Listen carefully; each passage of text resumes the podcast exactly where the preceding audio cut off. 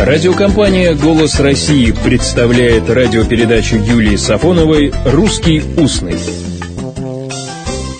Здравствуйте! В 1898 году русская актриса Мария Гавриловна Савина обратилась в редакцию газеты «Новое время» с письмом «Костюм актрисы». Письме этом Савина отвечала на упрек, адресованный русским актрисам. Актрис упрекали в неумении одеваться. Упрек этот был опубликован в журнале «Театр и искусство». Савина в «Новом времени» отвечала – ни наш быт, ни условия нашего климата, а прежде всего самый тип русской женщины не позволяют актрисе, уважающей искусство, создавать свой стиль в ущерб правде и перенимать несвойственное у приезжих знаменитостей.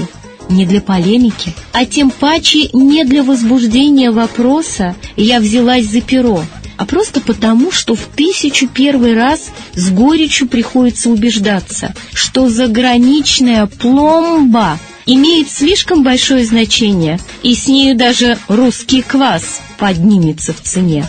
Заграничная пломба имеет слишком большое значение.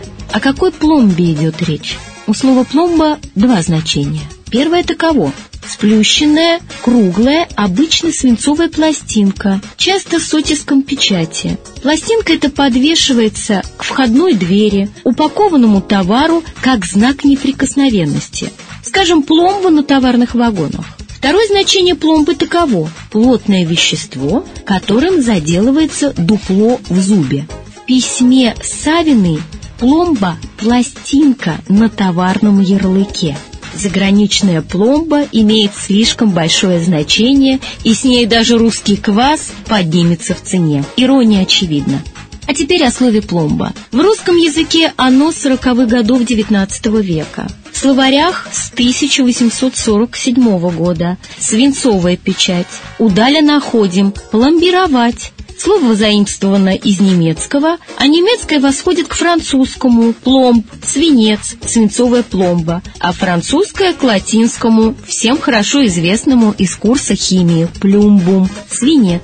А вот слово пломбир – это тоже о пломбе? Нет, разберемся. В русском языке слово «пломбир» первоначально употреблялось в форме «пломбьер». В этой форме, в форме «пломбьер», слово это встречается у Григоровича в очерке «Свистулькин». Очерк этот был написан в 1851 году. Уже к концу XIX века слово «пломбир» стало привычным именно в такой форме, форме «пломбир». Слово это из французского языка, но этимологически не связано со свинцом, а связано с названием курортного городка Пламбьер. И, кстати, в западноевропейских языках, кроме французского, слово «пломбир» мало распространено.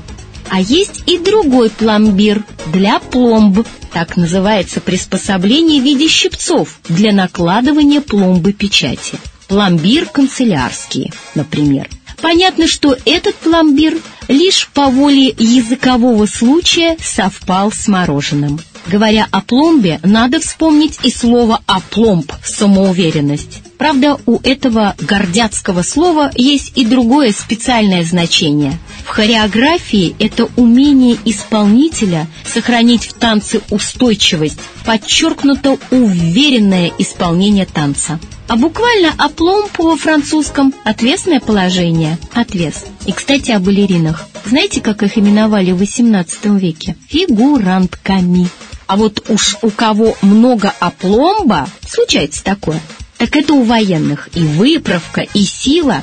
Иногда такой опломб отражен в языке. Знаете, что значит выражение «манжеты трясутся»? это устарелое шутливое о том, кто боится, трусит.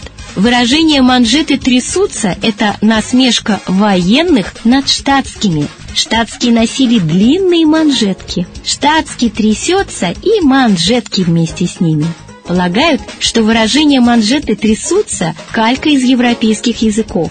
В немецких диалектах есть и выражение «манжетная лихорадка». И выражение это значит то же самое, что и манжеты трясутся. Ну а я желаю вам добрых слов, добрых встреч и радостного настроения. «Русский устный». Программа Юлии Сафоновой.